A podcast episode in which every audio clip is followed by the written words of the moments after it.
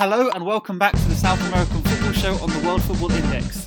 Continuing our series as we look around the continent at the return of football in different countries and some of the key transfers and updates in terms of the league and looking ahead to what the national team can do to get to the next World Cup.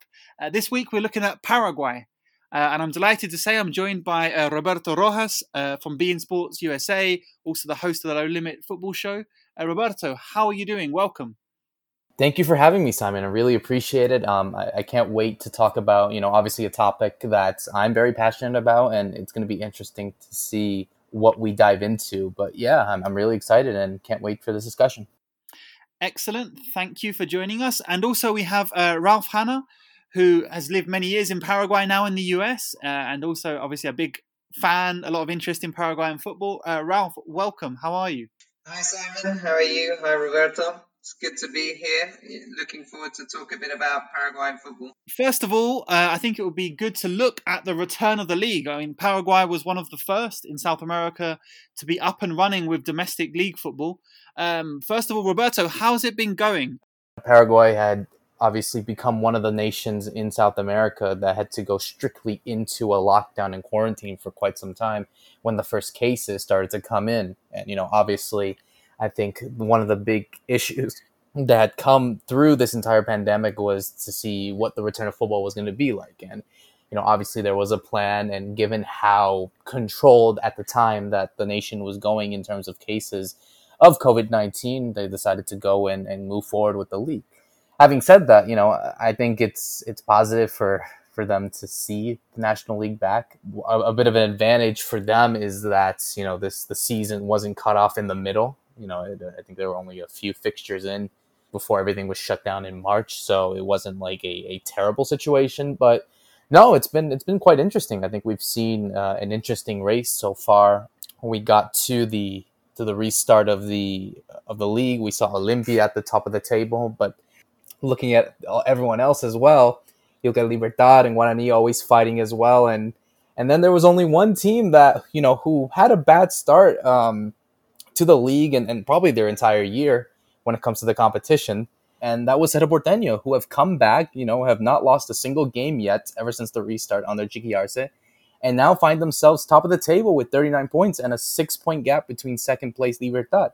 So it's, it's been quite a great turnaround, and I think a positive for, for Cerro Porteño fans because what really was kind of a, a terrible start, you know, getting eliminated early in the Copa Libertadores and then having the bad start in the in the league, they, have really turned around their fortunes. And you know, as it stands, and and obviously we'll, we'll, we'll get to the whole race as a whole, but as it stands, you know, Cerro Porteño are looking right on course to to win the league with a couple more fixtures uh, left to go in the in the season. But overall, it's been I think it's been quite positive. I think we've seen you know we we see cardboard cutouts at the Cerro Ground and La Nueva Olla. We see uh, Zoom audiences in, in, other stadiums as well. And, you know, I, I think people are, are, happy to see the league back because it, it kind of brings that kind of unity back in, into a country that has, that has a lot of issues politically and economically and whatnot. But I think with football, they at least have something to, to at least bond and talk about uh, during this whole pandemic. Ralph, what's your experience been of the league? Have you enjoyed watching the games? How are they affected? Obviously,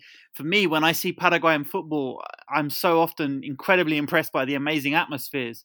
And I think the, the Paraguayan football, which is often very committed, really lends itself to these these great atmospheres.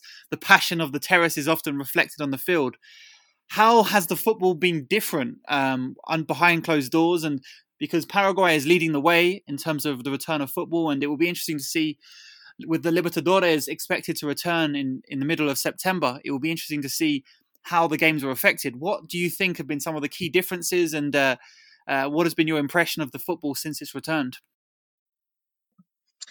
Yeah, I think what's been interesting in terms of atmosphere is this weekend we had the Super Clásico between Cerro Porteño and Olimpia, and it's actually the first time in the history of that fixture that it's been behind closed doors.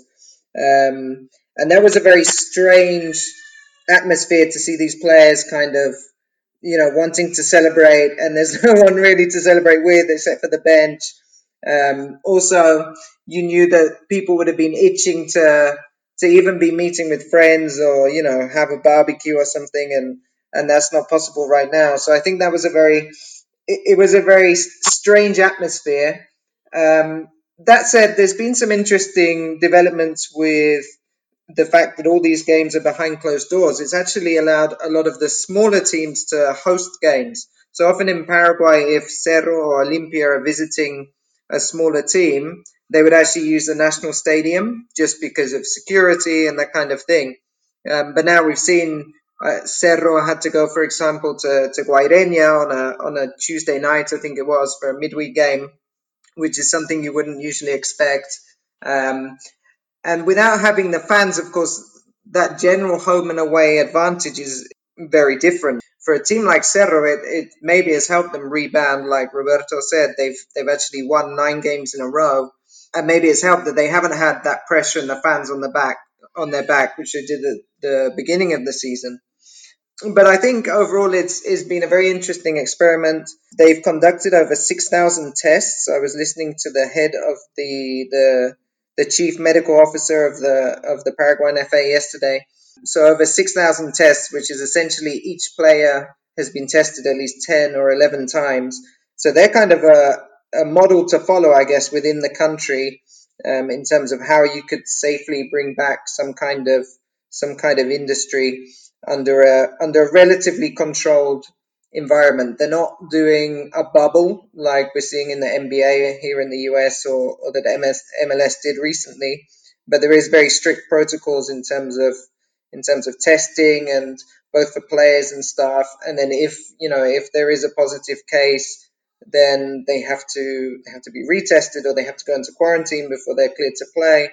Um, and I think from that side of things, the, the purely safety and security has been it's been a very positive experience from uh, from Paraguayan football, and hopefully, kind of something that other clubs in or other leagues in South America can start to to replicate as they begin to return. That sounds great. Yeah, obviously uh, across the continent, we're going to have awkward conversations, and I'm sure there'll be a lot of good news and some tricky news in regards to coronavirus cases and return of football uh, across the continent. So it's interesting to hear that Paraguay is perhaps a good example to follow.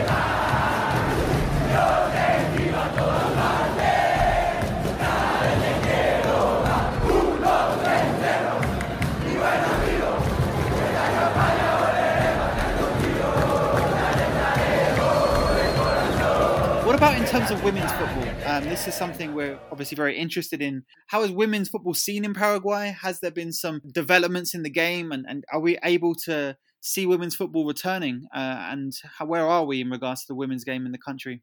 Um, well, with the progress that the the men's game has been doing to try to restart their football, and we obviously saw it.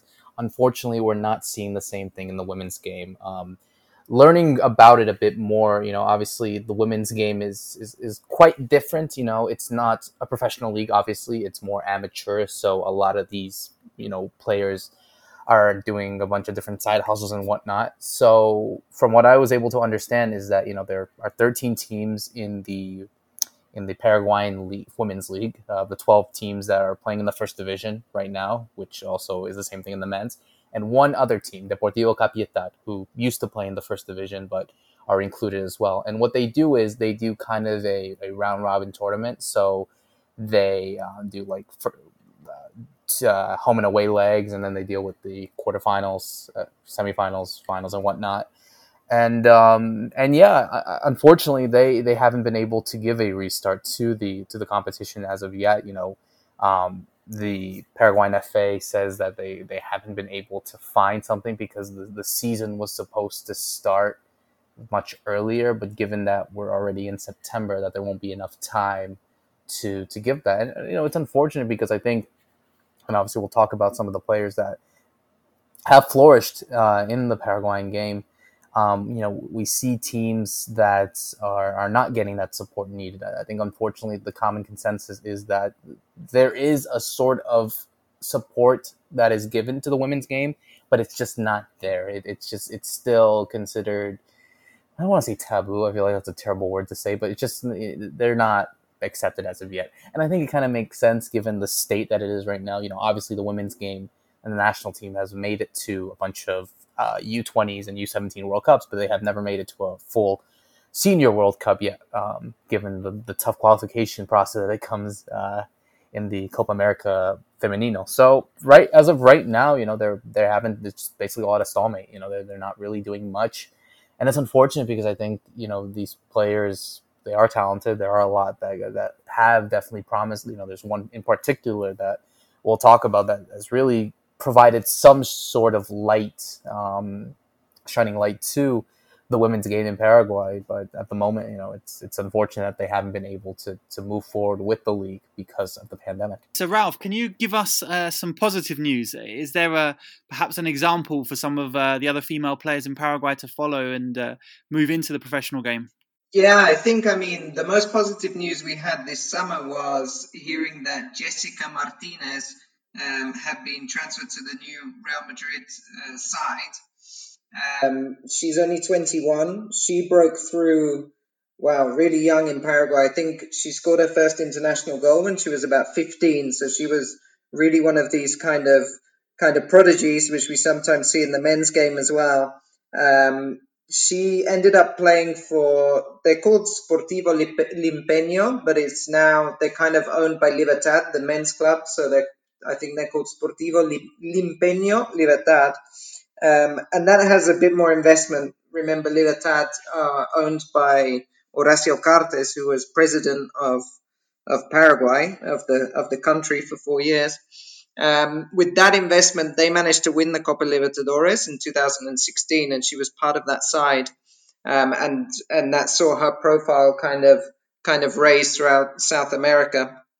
Um, and she's played you know, she's played for the national team now for for what uh, six years, breaking through so young, and this year she got the chance to to move to Spain. So she's going to be in that in that Real Madrid setup, and I think that's a that's a huge inspiration for uh, for Paraguayan players that are that are looking to break out of Paraguay.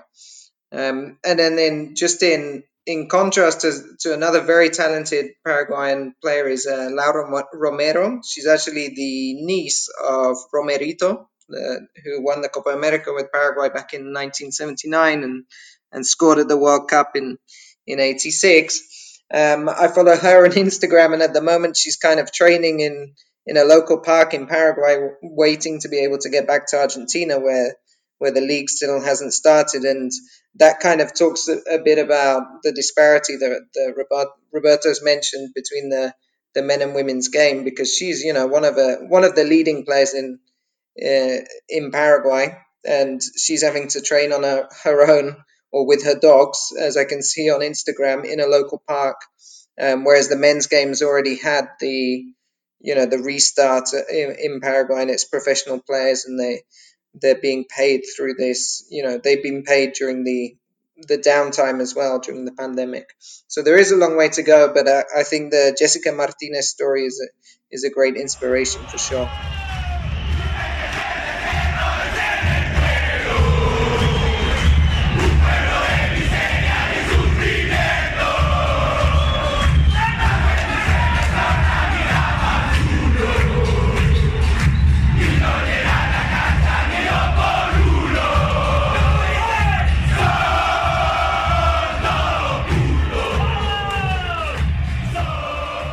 Okay, so we're going to get onto the Copa Libertadores in a minute, but I wanted to quickly touch upon some of the interesting transfers.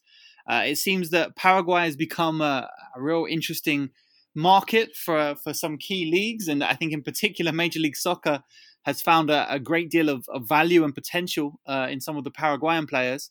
I mean, let's start by talking about uh, Austin um, who have signed Rodney Redes and Cecilio Dominguez. Um, first, Roberto, what are your thoughts on the deal? Do you think this will be a, a, good success, and do you see this as a good stepping stone for the players?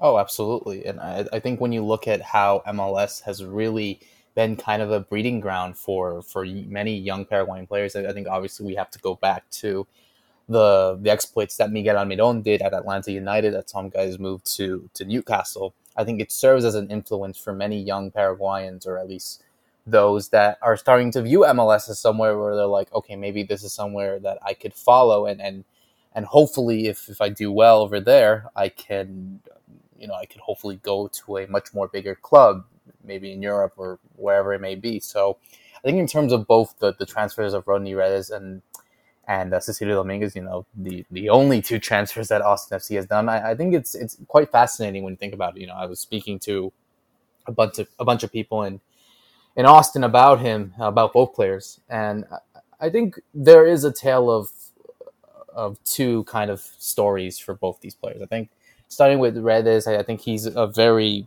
you know gifted player, very classy. I think we've seen what he's been able to prove at for Guarani in the local league and also in the Copa Libertadores. You know that fast winger, um, you know someone that could be versatile and working on both flanks, and and just someone that I, I, I, think is one of those promising figures that Paraguay is, is starting to bring with this new generation of players that will hopefully help them uh, for the national team. I, I think for him they it's uh, it's an opportunity where maybe similar to what Miguel did at Atlanta that we could see someone that comes to an Austin FC uh, into a team that you know it, it, probably won't matter if they go and win MLS Cup. I mean, obviously we have to see who they get as well, but or, or finish last, it, it, will still mean it will still mean the same because it's you know it's just kind of a of just getting into and, and figuring out how the league works and whatnot. So I, I'm very excited to see what he does. And for Cecilio Dominguez, I think that's another interesting one because you know he's we, he's a player that's obviously much more known. We've seen him what he does, what he did at Cerro Porteño, and then his his time at Club America in Mexico, and then at Independiente in Argentina. Two different stories, uh, and and and basically uh, odysseys for for him. But I, I think we still see someone that hopefully at the age that he is, he's you know he's 26 years old, still in the prime of his career he could probably turn it around and you know he was unfortunate to not get those to get those injuries that maybe we were robbed of the best of Cecilio Dominguez and you know being inconsistent but I think for him to go into Austin and for both players it's a it's, it's a new challenge for them it's a new challenge for them to be the the the main stars of the attack of Austin FC I think a, a side that obviously will be the first ever professional team in all sports in the city of Austin in Texas so yeah, I, I, think I'm really excited. And again, I, I, think of the talent that both the players have demonstrated for their respective teams. Um, it's going to be great that both players will be playing alongside each other at Guarani. You know, Cecilio will be on loan uh, at Guarani for the remainder of the year. Uh, same with Redes before they go to Austin in January. So it'll be great to see how both players work out well. You'll get competitive football when the Copa Libertadores returns and yeah, I, I, think it's it's fascinating to see many young Paraguayans now starting to look at this league as somewhere where they could be more financially secure. You know, maybe not to the extent of what teams in in, in, in this region are paying, but it allows them to feel as if they'll you know they can they they don't have that much pressure in the extent of playing at an Independiente or Club America, you know, two big sides in their respective nations. So yeah, I'm, I'm really excited and I, I, can't wait to see what they do. I, I, really do have high hopes for both players. Uh, Ralph, what are your thoughts on the move? Any any concerns about the players, and uh, do you see this as a stepping stone, or is this a final destination? And and how has this been received in Paraguay? Uh, are Paraguayans happy to see their kind of some of their more interesting players moving to the US? Roberto made a great point about Miguel Almiron. I think Almiron really kind of changed perceptions, especially in, in Paraguay, but I think also across the MLS of, of what you can do with, with these young players from from South America, from Latin America, including Mexico, that, that actually, okay, that they can come to the MLS younger, then they can make the jump uh, to Europe. Because for a long time, I think the MLS has been viewed as kind of the league where people go to retire to rather than somewhere for young talent. But but just recently, I mean, not just with Paraguayan players, there's there's a lot of younger players coming through with showing real potential, and and then they could have the chance to move on. Um, so I think in Paraguay, people first and foremost are very proud that that Austin, this new club, has has decided that their first two signings are going to be two Paraguayan players. Um, you wouldn't you wouldn't usually expect that, I think, um, traditionally. So there's definitely some some pride there. In terms of the moves, I think it comes obviously at very different stages of, of the careers of both. Uh, for Rodney Redes, for sure this is like a stepping stone for him, you know, to uh, to try and see if he can he can jump into Europe. For someone like Cecilio, it's maybe a I would say it's kind of like you'd say in Spanish, like a revanche. It's like um, he's you know he's trying to he's trying to show people that just how good he really can be, having suffered those injuries in in America, um, and maybe never really fulfilling his his potential because he was a guy that broke through. He played for Paraguay in the Sudamericano in in 2013 uh, uh, with a huge talent. He he won the league with Cerro, a very exciting Cerro Porteño team, um, and that earned him his his kind of big move to Mexico, and fr- and from there he hadn't he didn't manage to make the jump to Europe, which is I'm sure what he would have wanted to do. So for for him, maybe he's maybe he's thinking this is somewhere he can he can play his prime, he can he can earn well. Like Roberto says, I think the security and the lack of pressure compared to those those huge clubs in in Argentina and, and Mexico um, is maybe what he needs to try and reestablish himself and and try and find that football that, that we know he's capable of.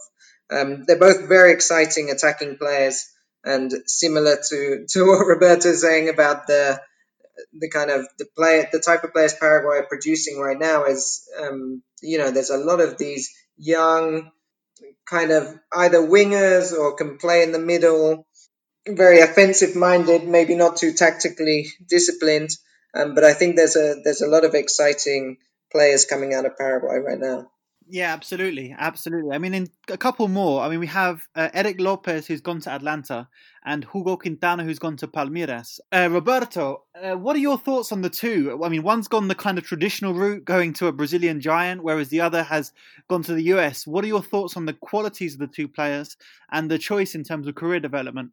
Well, I think for, for Erik Lopez, I, think he's a player that I think has more of a higher ceiling than Hugo Quintana. I think Quintana is a, a very talented uh, young midfielder. Um, I think the situation for for um, both these players is that I think Quintana is more in a situation that he's going to be on the B team at Palmeiras, so perhaps his opportunities will eventually come um, when time comes um, when he goes into the first team.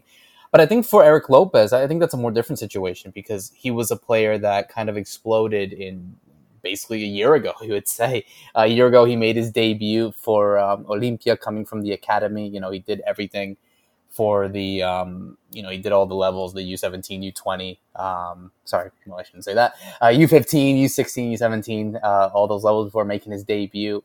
Um, and he's flourished a lot. You know, he scored, I think, four goals in 12 games. So for a 17 year old kid to do that is is incredible. I, I think it shows that uh, he definitely has uh, a higher ceiling that he can definitely go for. And you know, it was kind of surprising to me that he did make this move to Atlanta United so soon. I, I would assume that he would perhaps get one full season of playing at Olimpia, which obviously is a a huge team in its own right in, in the in the country and all across the, the region. But um, no, I, I, think with uh, with news that are also going along with with um, Atlanta United as as we record, I think we're seeing a situation where Atlanta United are, are building for the future. We don't know how long a player like Josef Martinez will be there or Ezequiel Barco, even though he's he's so young as well. But I think with Erik Lopez, you get someone that is, is very talented, is, is someone that can you know work as you know as Ralph said, you know that kind of generation of players as that could work as wingers or work in the middle as a as a true striker. Um, it, has been fascinating to see his his development, and you know I'm very excited to see what he does at Atlanta United, and I think that you know he can be eased in into a similar situation as Redes, where you know both these players, if it all goes well, that they they explode and they have great uh, campaigns for their for their teams that interest from all around the world, but obviously Europe is the main destination uh, will come and go for these players. Okay, good. Uh, Ralph, so uh, any thoughts you have on those two? But also, there's a player who I have been an admirer of for a good number of years, already in the Paraguayan squad, uh, still of a good a good age, playing Libertadores. Great cross with the ball, a lot of good technical ability. What is going on with Arzamendia? All these players moving abroad, and Arzamendia is still there in Paraguay. Uh, do you think he has some limitations to his game, or is it just kind of a, a waiting game, or what's what's the situation with Arzamendia? Yeah, I think that's a great question. I mean, Arzamendia is a very good player. He's he can go forward. Uh, I mean, he's a left back. Just for just for listeners who might not know him, he can go forward. Um, he's defensively sound. I think he had a great Copa America last year. I remember he he was pretty much the only player in that Copa America that um, that could that could handle Brazil. Um, Paraguay eventually knocked out on penalties. Um, it's surprising he hasn't moved yet. I I know there were some rumors, you know, th- this time last year of, of maybe going, and you know, after that good Copa America he had, and he decided to stay for one more for one more season, and now I maybe because of the the pandemic, you know, he's he might have missed an opportunity to to move this summer. But it is very surprising he hasn't gone anywhere. Um, I think he's also been linked to the the MLS, um, and he's one of a you know a long line of these players from Cerro Porteño that their that their youth side have managed to produce. Because the other players we were just talking about, Cecilio Dominguez, for example, uh, he was at Cerro. Almiron was at Cerro. Um, you have people like Bruno Valdez, who was also at, at Cerro before going to America. Um, so I think it's you know it's one of that that line of players that are, are very interesting. I agree with Roberto about Erik Lopez that, that I think he has a higher higher ceiling than Quintana because I mean he's played a lot of senior football. He's a surer bet in that sense. Um, and one of the reasons he has is because of Paraguay's rule that you have to field at least one under 19 in your side. Um, so that's pretty much how he got his chance in an Olimpia team full of so many stars, is that they, they needed to, to field at least one youngster, and he was the best of the bunch. So he was getting to play up front with someone like Roque Santa Cruz, um, you know, learning from, from a former Premier League striker. Um, and I think he's a, he's a very exciting player to watch and also he's part of a I would say he's part of this newer generation of Olimpia players um, that have been coming through because Olimpia suffered for for a long time, maybe you know almost ten years of, of not having a good enough academy. Um, they were they were getting uh, they were kind of getting out invested in, in youth football by Cerro, by Libertad, even Guarani, who were going to international tournaments in places like Italy whereas Olimpia kind of stood still. Um, and the, their newer, their most recent president Trovato has invested a lot in in youth players, and I think in the youth setup. Sorry, and I think what we're seeing is a kind of you know the kind of uh, fruits bearing from that from that investment now with this this next group of players from Olimpia you know before we before we finish talking about transfers i mean how can we how can we not talk about the galactico era era of paraguayan football? Uh, adebayor and there was talk of yaya toure. Um, roberto in our post-pandemic world are these high profile signings a thing of the past or could we see some some crazy interesting headline catching transfers again in the future? Uh, well, after the Adebayor debacle, it, it, it, probably will be a long time until we see something. Um, you know, I think it was unfortunate that we weren't able, we weren't able to see the best of Emmanuel Adebayor in in Paraguay, albeit if, if you accept a karate kick uh, red card in the Copa Libertadores as as the highlight. But um, no, I, I think um, this is my personal opinion. Personally, I, I think you know Paraguayan football definitely has to become much more authentic in a way that it doesn't have to rely on on bringing huge foreigners. I mean, the country itself wasn't really attractive enough to bring you know top foreign players. I mean, the big last one, the last big transfer before um, Adebayor, at least that was competitive in Europe, was uh, Dani Guiza, who was the um, the Pichichi in La Liga a couple years ago. So again, I, I think it's going to be a long time until we see something like this, um, and, and maybe it's for the better because I think maybe they, they could focus on the stars that they have and, and you know look at some of the foreigners that are coming from Europe. Um, you know, the likes of De Rossi that is over there in um, in uh, or was there at Boca Juniors, or even Keisuke Honda who plays at Botafogo. I mean, there are only a few examples out there that have played in Europe and can earn a a buck and, and, and try to get it enough money as they can, you know, playing in South America. But I think in Paraguay's case, it's just I don't see why they would focus their interest too much in getting a, a, a soon to be retired player uh, coming that had a great experience uh, playing in Europe. Fair enough. Yeah, I mean, there's definitely some good youngsters that uh, perhaps should be getting the headlines, and uh, hopefully, some of these US-bound stars can do the business and uh, put Paraguay on the map for some of their exciting attacking play, which will be which will be great. Just before we get back into the discussion of Paraguayan football, I wanted to give you guys a quick heads up about some of the extra content we have available every single month on Patreon. You can sign up a few dollars and you're going to get all of the back catalogue of episodes. We've got profiles on all of the top Colombian talent, including some of the unknown stars who are coming through, 16, 17 year olds you've never heard of, and some of the bigger names who are on their way to Europe, plus some extra stuff on some of the big news stories coming out of South America. We also have each month profile a discussion with two local experts on one of the, the great cities of South America. So we've been to, to Bogota, to Medellin, to Buenos Aires, and most recently we went to Sao Paulo. All of those extra podcasts with profiles on players and city guides and some extra new stuff is going to be going up there shortly is all available. You can sign up, cancel anytime, uh, but give it a go, see if you like it, and uh, it would be much appreciated. Helps us cover our costs, and uh, it's always great to bring you guys extra content. So let's get back to the episode. Let's talk about the Copa Libertadores, which is returning on the 15th of September.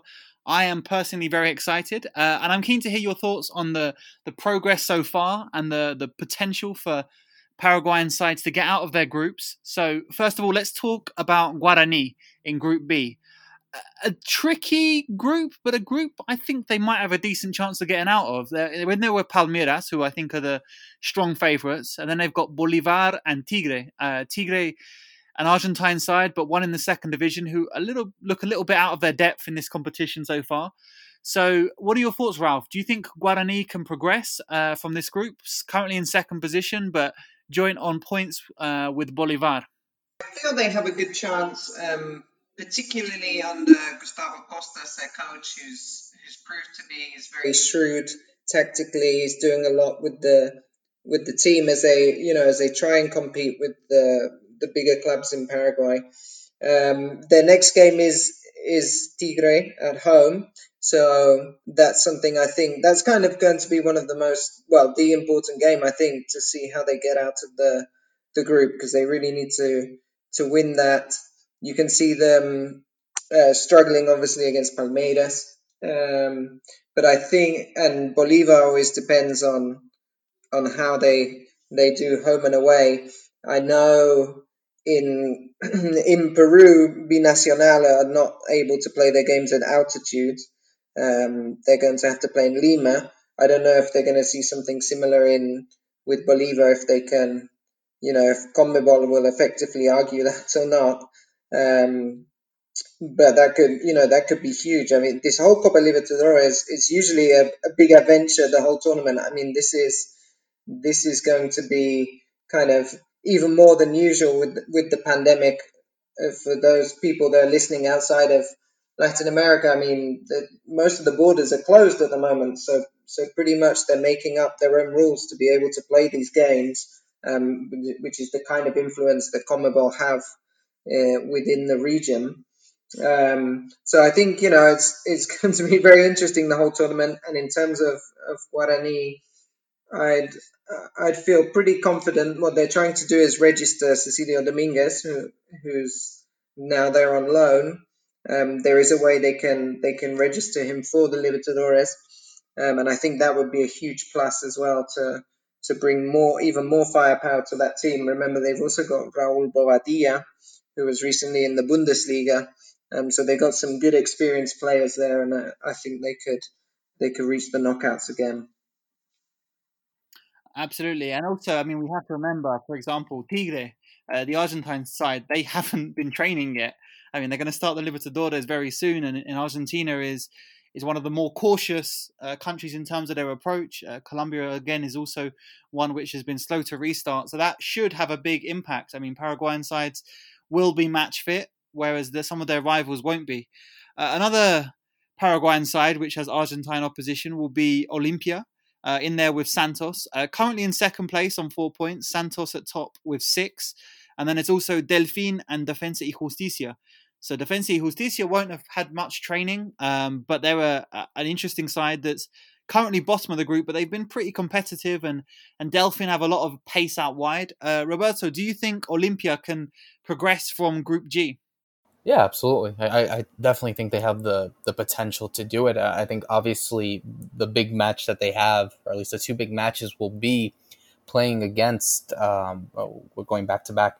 Will be against Santos and Defensa Justicia, who and obviously this isn't any disrespect to Delfin because I think it is a tough group in any in any sense, but um, I, I think what we've seen, at least in the restart of the, the competition of, of the league, is that I, I, think they're trying to put all their eggs in one basket to focus on the Copa Libertadores because I think that's something that they they've dreamed about and they want to win. You know, they've they've won four straight league titles, or I should say, uh, two aperturas and two clausuras uh, in a row. So it, it, feels as if though now they don't want to deal with that. They want to really go and, and go and focus for the Copa Libertadores and I think they have the potential to do it. I think they really are a side that you know could still be tweaked a bit uh, in terms of maybe their defense and definitely up front, but they obviously have the history of winning the competition three times and you know um, having the support that they have. It's going to be different because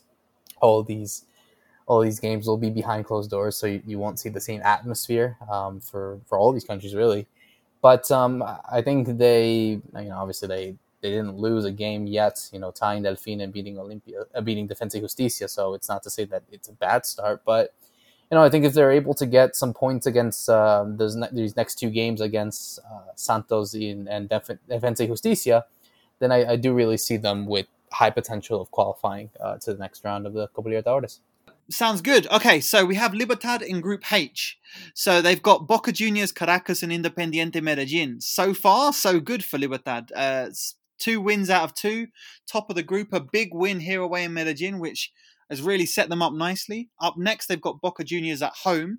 And again, as we say, Boca Juniors perhaps won't have uh, the match practice and won't be match fit. The same applies to Medellin. Uh, Venezuela is also delayed as well. So Libertad top of a group with a lot of teams who aren't going to be uh, particularly well prepared. If they can beat Boca Juniors, they should be in a, an excellent position to progress. No, Ralph.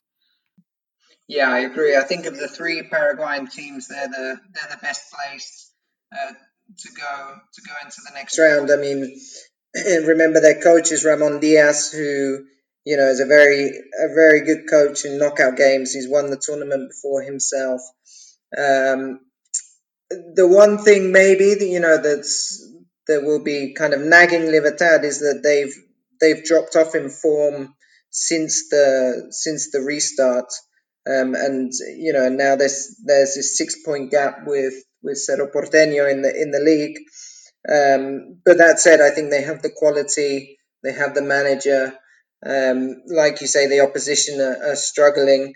I, read yesterday. I think that Boca Juniors had a had a lot of positive cases confirmed that could even uh, see some players um, unable to to play because we're less than two weeks away now from the from the fixture. I think I think we're I think it's on the fifteenth uh, their their game. So so I think everything's pointing in in favor of Libertad to be able to progress. For them, I mean, that's the one. That's the trophy they're they're missing. Um, since Horacio Cartes picked up the club at the turn of the century, I mean, they've they've been the team that's actually won more league titles in, in the 21st century in Paraguay.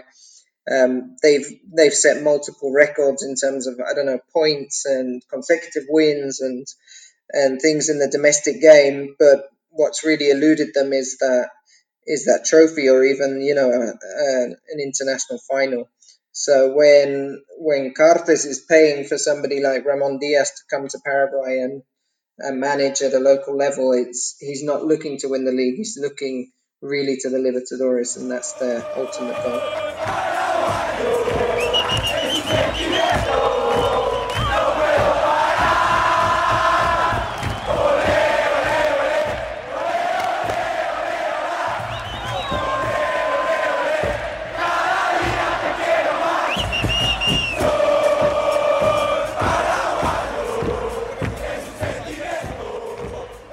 Okay, great. Now let's look ahead to World Cup qualifying. We've got a, in theory, a Copa America coming up in just under a year's time. How are Paraguay looking, Roberto? So it seems as though they have the intention to be a little bit more insert, assertive in the game, but looking back to the last Copa America, they definitely looked as though they were still more comfortable counter-attacking and soaking up the pressure and hitting teams on the break. Uh, Almiron, for me, carried a lot of the team, but again, the results were, were quite encouraging. Um, if the team, even though I think the team still looks a little bit limited, um, are some of these young, exciting attacking prospects going to help transform the way that Paraguay approach games, or are they still going to be uh, looking to counter and react to the other sides that they face uh, in South American qualifying? You know, having seen the matches that Paraguay have played, you know, I was, I was, there in the first game that they played against Peru at at uh, Red Bull Arena in, in New Jersey.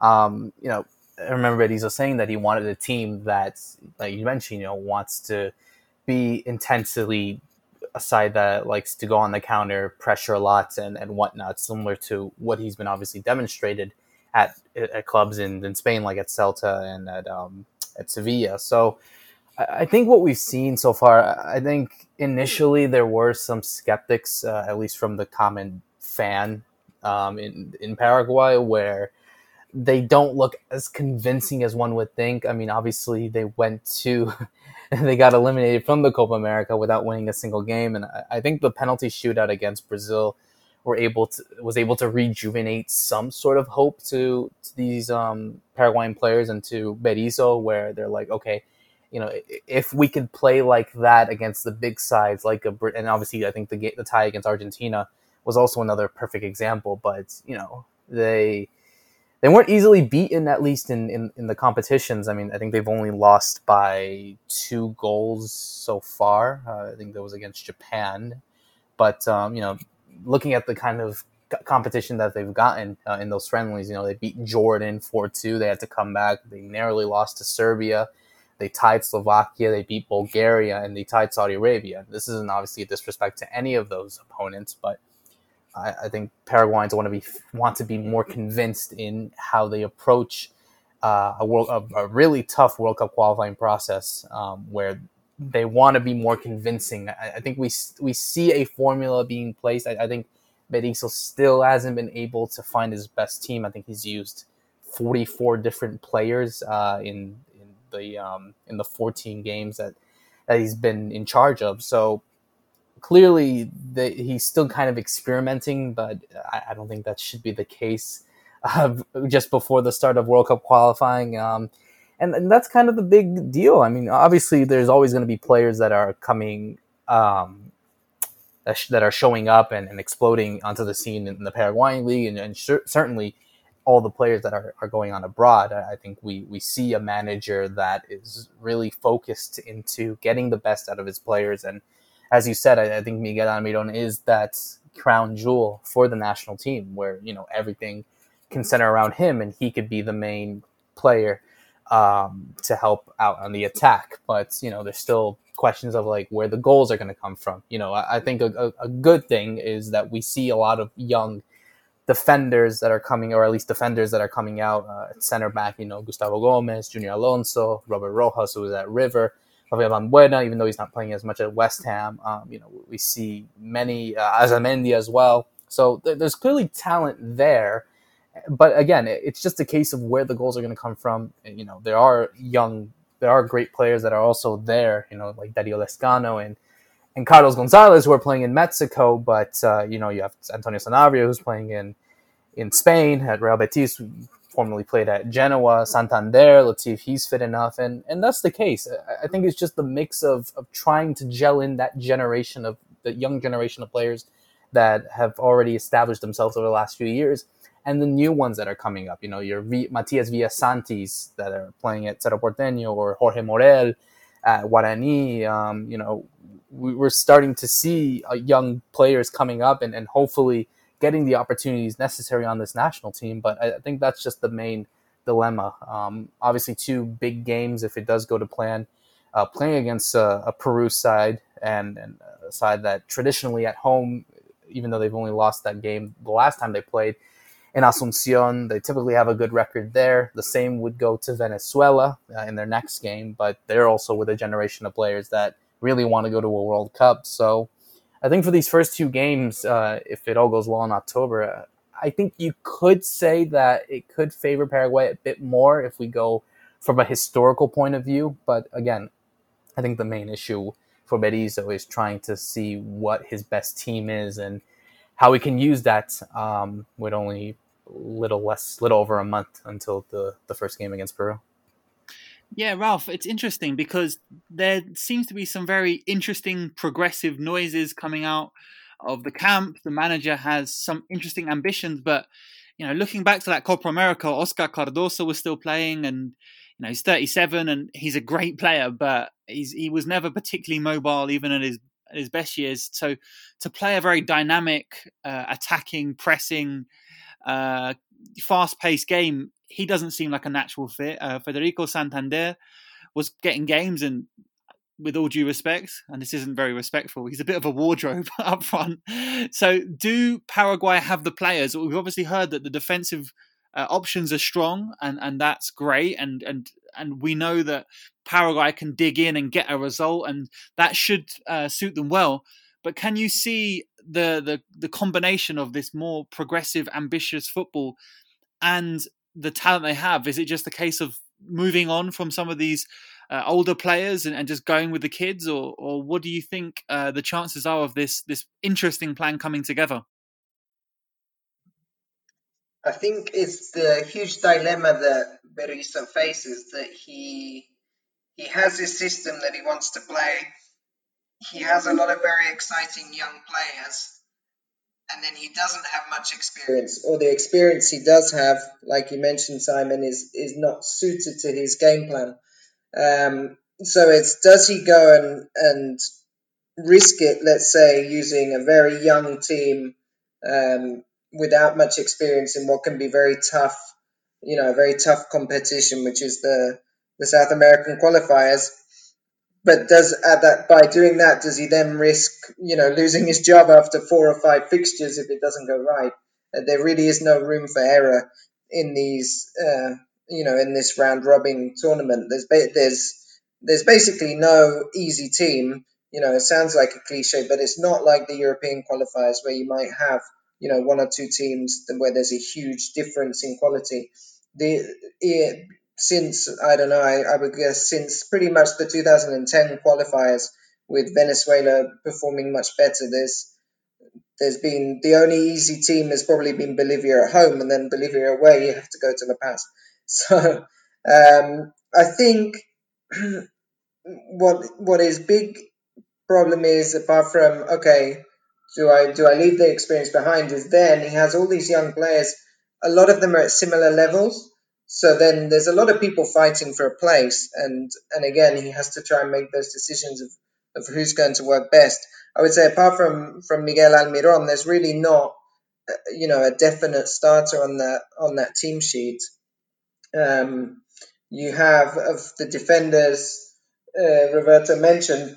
I'd say probably their their best defender at the moment, or the kind of the person that could have leaded uh, led the team, is Bruno Valdés, who's been one of uh, America's best defenders, and he's he's been captaining them.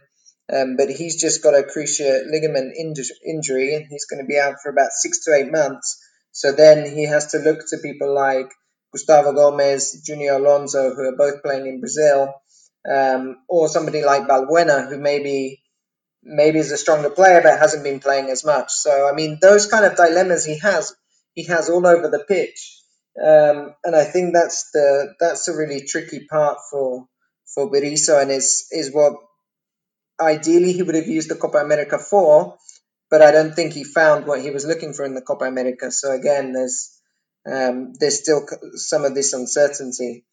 I mean, with that, it, it, does seem very difficult that, that Paraguay will progress when you look at some of the other teams that are, are much more stable. There's, there's, you know, just take their first opponent, Peru, for example, who, okay, Peru do have a very aging team, but the, they have the, the coach in place and they have that system they've been building on and working on. Um, so we'll see. I mean, I would love Paraguay to be at the next World Cup. Of course, it's it's a huge event for the country. I mean, you know that the the country doesn't just stand still on those on those games. People wake up. You know, it's going to be early mornings in in Paraguay for the World Cup in Qatar. People aren't going to worry about that. They'll get their their mate in the morning. Everyone get together, watch the game. It's it's a huge thing. Um, so I hope they can get back there, having missed out the the last couple of of tournaments. Um, but it's it is a hugely competitive uh, series of, of games. There really is no easy game in, in the World Cup qualifiers in South America. Yeah, absolutely. Um, Roberto, my question. Um, so, is there a great deal of hunger in Paraguay for this team to be more expansive? Obviously, you know, you often get the the sense, for example, if it's a Premier League team, you think, well, you know, we don't really care about the result as much. We want to stay in the league, but you know, it'd be great to play some attacking football because Paraguay's identity and so much of their success. You look at some of their great World Cup appearances. A lot of them, now there was quality there, but a lot of it was built around digging in, upsetting the opposition, getting in their face, getting the results, you know, bravely getting over the line. Is that identity something that the Paraguayan people embrace? And are they enthusiastic to be a more attacking team, or would they be quite happy to go to this World Cup qualifying campaign as the as the spoilers, as the rugged, traditional, no nonsense, get stuck in and hit you on the break kind of Paraguayan side that have historically done pretty well for for a relatively small country? Well, I think it's it's definitely divided um, the the way that we're supposed to view it. I think having not qualified for two straight World Cups, you know, coming off a side that made to four straight, and and being known for that style of play that you mentioned, you know, being very defensive um, traditionally, and I think they still have those virtues when you look at some of the players that they have, but you know, play on the counter and just be rugged, as you said, and you know the the famous. Uh, saying that we say that that said in Paraguay, you know, is to win games with uh, centro cabeza gol, you know, cross headed uh, headed um, goal and whatnot. So yeah, I, I think it's really been something that has definitely divided a lot of opinion in Paraguay. Where you know, should we go and play a lo Paraguay? Is, is basically the Paraguayan way of being rigid and, and just go for the results. And you know, it doesn't matter if you win one nil, a win's a win, and not do it convincingly, like a three or four nil, for example. Um, I think with what we have, it, it's going to be difficult because the resources up front aren't there. Um, I think we still are stuck in that kind of uh, identity of, of being that kind of tough team to beat, and they've always been like this. Not not just in the in the um, in the national team level, but I think also in the club level as well. I think they've always provided a lot of um, difficulty for any opposition that they play, be it in Copa Libertadores, Copa Americas, World Cup qualifiers, and so on and so forth. But um, again, I think when you look at what they have in front of them, you can't really work with much. I mean, you know, the, again, is Miguel Almiron a, a, proven goal scorer? I mean, yes, he was the top goal scorer in all competitions for Newcastle United, but that that that, that maybe isn't enough to convince that he can do the same thing on the national team. I mean, you know, can Derlis Gonzalez do that? Can can someone like Antonio Sanabria do it? I mean, or do we risk it all and go for those young players? I, I think Berizzo definitely has a lot, and like Ralph said, has a lot to deal with. I think he is fortunate enough that he does have a player pool that he can use, but at the same time, what type of quality that they have will be enough for them to to move forward and, and really get those games. I, I think look, if, if you're going to win all your games and win all your home games 1 0, I mean, for, for Paraguayans, I think that would be great because they're like, oh, great, we qualify for the World Cup, happy. But some people aren't just going to be like, no, this just can't be. We can't be like this. We need to convincingly beat teams that we know we can beat. And, and, and you know, it can happen. I mean, this isn't to say that this is a team that will just score one goal and, and just play and park the bus and whatnot. No, I, I think, um, I think they want to definitely understand that, especially what Benitez is trying to do, is to play on the counter and and be more free on the attack to score goals. I think they, they want that to happen, but I think it's going to be very difficult um, to, to do that with the players that we have at the, at our disposal, and to see that work into fruition. I mean, this isn't to say that they can't score goals. You know, they scored um, a bunch of goals already under Betis. I think they've scored, forget how many it was, but you know they've they've done sorry, 14. You know, they scored 14 go- uh, goals in in 14 games. I mean, it's um, so they're still keeping to that kind of identity and, and whatnot, but maybe that's the only way. I, I would like to say much. I would love to say much more for this side and, and be confident saying that yes, they could score much more and, and, and win games convincingly. But if it's the way that it has to be done in order to get through these tough qualifiers, then so be it. I mean, maybe that's not the popular um, opinion, but maybe it's the only way to go forward in, in these competitions. No, I think it's cool. Like for me, I see, and this is my stupid stereotypical brain. I see Paraguayans are like pirates. Like they, they just they're like roguish characters. I love it. I love it. I see them in Libertadores getting stuck in, but there's obviously some quality there as well. Um, so Ralph, before we finish up on on Paraguay, for me, for example, I think being a well organized, disciplined, defensively tough team could get you quite far right now in South American qualifying because we've seen that you know we obviously there's still many questions. Like Colombia a load of talent. They've never had so much quality and in depth in quality.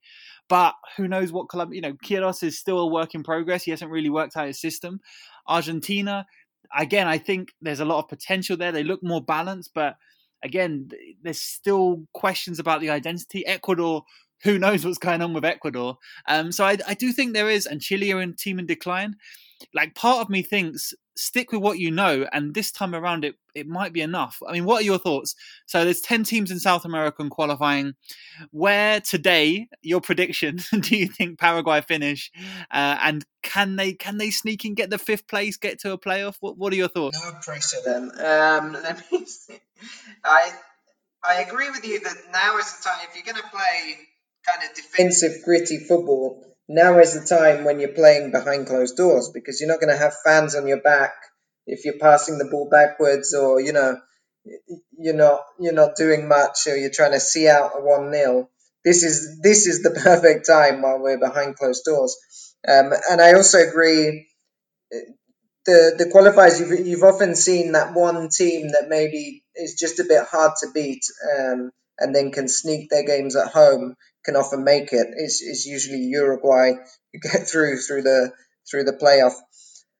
To be honest, if I put I couldn't put Paraguay in the top five now. My my heart wants to, but I don't think I could. I'd I'd see them around around kind of six or seven maybe. Um, you got them got them fighting just above maybe just you know above the Bolivia and Venezuela, but then you have Ecuador, Chile, they're probably in that group. In maybe those teams, okay, they're losing their identity, they're in decline, and Paraguay are kind of trying to refind it, I suppose, with this with this younger team. Um, so let's see, let's see if they could they could sneak past them. Um, for sure, I think they would like, if they could, they would like to play uh, more counter-attacking football. The the players. I mean, you look at someone like Almiron and also at Newcastle under Steve Bruce. I think he's he kind of finds more space that way, and he can be more effective that way. Okay, sounds good. And Roberto, what are your thoughts? Uh, would you say they're in that that perhaps that Chile kind of area, Ecuador, Venezuela of of maybe they can, maybe they can't. They're in the conversation. Uh, and final question as well: uh, What about the Copa America? How important do you think the Copa America will be, or is it going to be a chance, maybe a chance to experiment with maybe reduce pressure on the manager in those games? Um, well, I'll, I'll, go to your second question first. Um, I, I, think you know for Paraguay, they at least right now, I think they view the Copa America as something important. You know, I, I don't say that it's the priority of them to win. Um, I think they haven't reached that that kind of uh, expectation that maybe a Brazil or a or an Argentina or Colombia or Uruguay can have. But you know, I, I think um, again, this is the, the last time that they played a Copa America in the middle of World Cup qualifying. They they saw their coach Ramon Diaz get sacked uh, without winning a single game. So, and then they had that kind of different World Cup qualifying with um, Francisco Chiqui Arce, who barely made the the World Cup uh, if it wasn't for a loss. Uh, sorry, the playoff spot if it wasn't for a loss to uh, Venezuela on the final day. So anything can go really, and I, I think it all just depends on who they play. Um, I, I hope that if Paraguay are in a reasonable situation fighting for those spots by the time that the Copa America does occur, that hopefully they won't sack their coach this time if it goes badly. I think they understand that they really want to go to the World Cup. I, like you said, I think it's like Ralph said. I think it's a it's an important thing for Paraguay to make a World Cup. You know, especially when they had that history a decade or so ago. Um, sorry, two decades ago. Uh, you know, they, they want to they want to be back because they know that they can they can do that. Um, I think I'll be a bit more optimistic though than Ralph. Um, I I think they have the potential. I think there's there's always one there's always one team that will always surprise in World Cup qualifying. There's always going to be one that's like that will make it hard. Um, I while I do think that they are in that kind of fifth or sixth, sorry, sixth or seventh position, you know, just right at the edge of the of the final playoff round. I, I mean, look, if we're gonna say that Brazil, Argentina, Colombia are going to qualify, then you know that one spot. Are they more even towards a Peru or a Chile or an Ecuador? I mean, maybe they are. Maybe to some extent they are. I think I think that will be fascinating to see. But again, I, think these qualifiers are so important and, and so different now. Like like Ralph said, you know, I think maybe not having those intense atmospheres that we're seeing um, in in South America, maybe that just eases off the pressure a bit more for some of these teams. I mean, there's obviously going to be pressure because they want to make the World Cup, but um, I think now is the time to to play the way that you want to play, and you know, again, like I said, if it has to be done, play 18 games, win all of them 1 0, and, and, and qualify, then so be it. I mean, I think that's what Paraguayans want the most. I think they, they, they want to qualify, and whatever happens afterwards, so be it. I mean, they'll, they'll fix it. I think those are two different competitions when you're dealing with a World Cup qualifying process and a Copa America, or even making it to a World Cup. It's you, you have a different chip in those type of competitions. So we'll see what occurs. Um, but I think everything relies on what happens in that first game against Peru uh, in October. So I'll be optimistic and say that they're still fighting for that final playoff spot, but I, I could understand why they might be just not there yet and might just right be below the the sixth or seventh spot in qualifying. Yeah, I think they're. I mean, they're in the conversation, no doubt. I think there's a lot of yeah, I think there's a lot of teams that could that could. I mean, anyone. I don't think there's any. I mean, maybe Bolivia, but who knows if they if they you know at home Bolivia are very exciting. They, you know they they look to press home their uh, advantage with the altitude, but I think everyone else will go into this competition uh, expecting to be in the conversation and ex- and eyeing that fifth spot and thinking at the minimum that could that could be us. It's interesting. It could be it could be a minefield this Copa America for the manager. You know, um, if I think he'll be interesting to see how he. Uh, presents it in the in the media and the press, whether he's talking it down as as a bit of a chance to experiment, you know, because for me, I see this maybe as a chance for him to use that competition to go with the kids and maybe see how that works out and, and maybe put all of the emphasis on the, the World Cup qualifiers and say, we're going to use this Copa America to try out some of these young players and maybe one or two come out of it and go into the Copa America. It'll be uh, to the World Cup qualifying. It'll be interesting to see if he has the huevos for that kind of approach and uh, perhaps it cost him his job. But absolutely great, uh, guys. Thank you very much. It's interesting. Uh, Paraguay are going to be an interesting story to follow. Great talent coming through. A real good tradition of of committed, organized football, and then a bit of magic sprinkled on top. So we'll, we'll see how it comes together. Uh, Roberto. Thanks for you joining us. Um, where can people follow you on Twitter, and is there anything else you'd like to point them in the direction of? Oh yeah, no, thank you again for having me. It was a really interesting chat. Um, you can follow me at Roberto Rojas ninety seven on Twitter. Um, you can obviously check out my podcast, the Low Limit Football Podcast, who are celebrating their seventh anniversary next week. So we we have a show prepared for for next week, and obviously we'll continue going with that same format, talking about what's going on in the world of football. I'm uh, grateful to have both of you guys uh, as guests in the past. So you know, very fortunate for you to be a part of it. And yeah, that's basically what you could find all the stuff that I'm doing uh, at the moment. And again, I guess leading up to what's occurring for the Paraguayan teams in, in their league and the Copa Libertadores and eventually for the World Cup qualifiers. So, yeah, thank you again for having me. No, you're very welcome, and it's thoroughly recommended. I, I definitely check that out. And uh, Ralph, where can people follow you on Twitter? Um, I'm on Twitter at, at Paraguay Ralph, um, and I'm kind of usually there rambling about about local games or or things happening in Paraguay or sometimes in Miami. Okay, great. Thanks very much. Uh, thanks everyone for joining us for this episode. Uh, we'll have another one coming up very, very shortly on another country. Uh, I'd also like to remind everyone that we also have uh, a Patreon now where we have a lot of additional content. We have city guides. The Sao Paulo episode has just gone up. We've had one on Medellin, one on Bogota, one on uh, Buenos Aires as well. So if you guys want to get into the traveling spirit and you want to learn about different cultures and music. I love putting all the music in. I've learning so much. Brazilian music is amazing. So I had some real fun inclusions. The Medellin one, I got to show some music from my city and, and talk about food and culture and all that good stuff. Uh, we also have profiles of a lot of the best Colombian talents. Uh, happy to see some of my guys uh, already in the new Colombia U20 squad. So I can say I, I told you, I told you that was going to happen. So if you're if you uh, enjoy the content we put out on World Football Index, it's it's a great help to us to. If you guys can throw in a couple of quid on the Patreon and uh, get a load of extra content, there's hours and hours of stuff up there. So even if you just want to sign up for one month, give it a go, listen to everything, and then you have the option to cancel at any time as well. So yeah, much appreciated if you want to give that a go. And uh, thank you for listening. And uh, we'll have another episode coming very soon. So thank you and goodbye.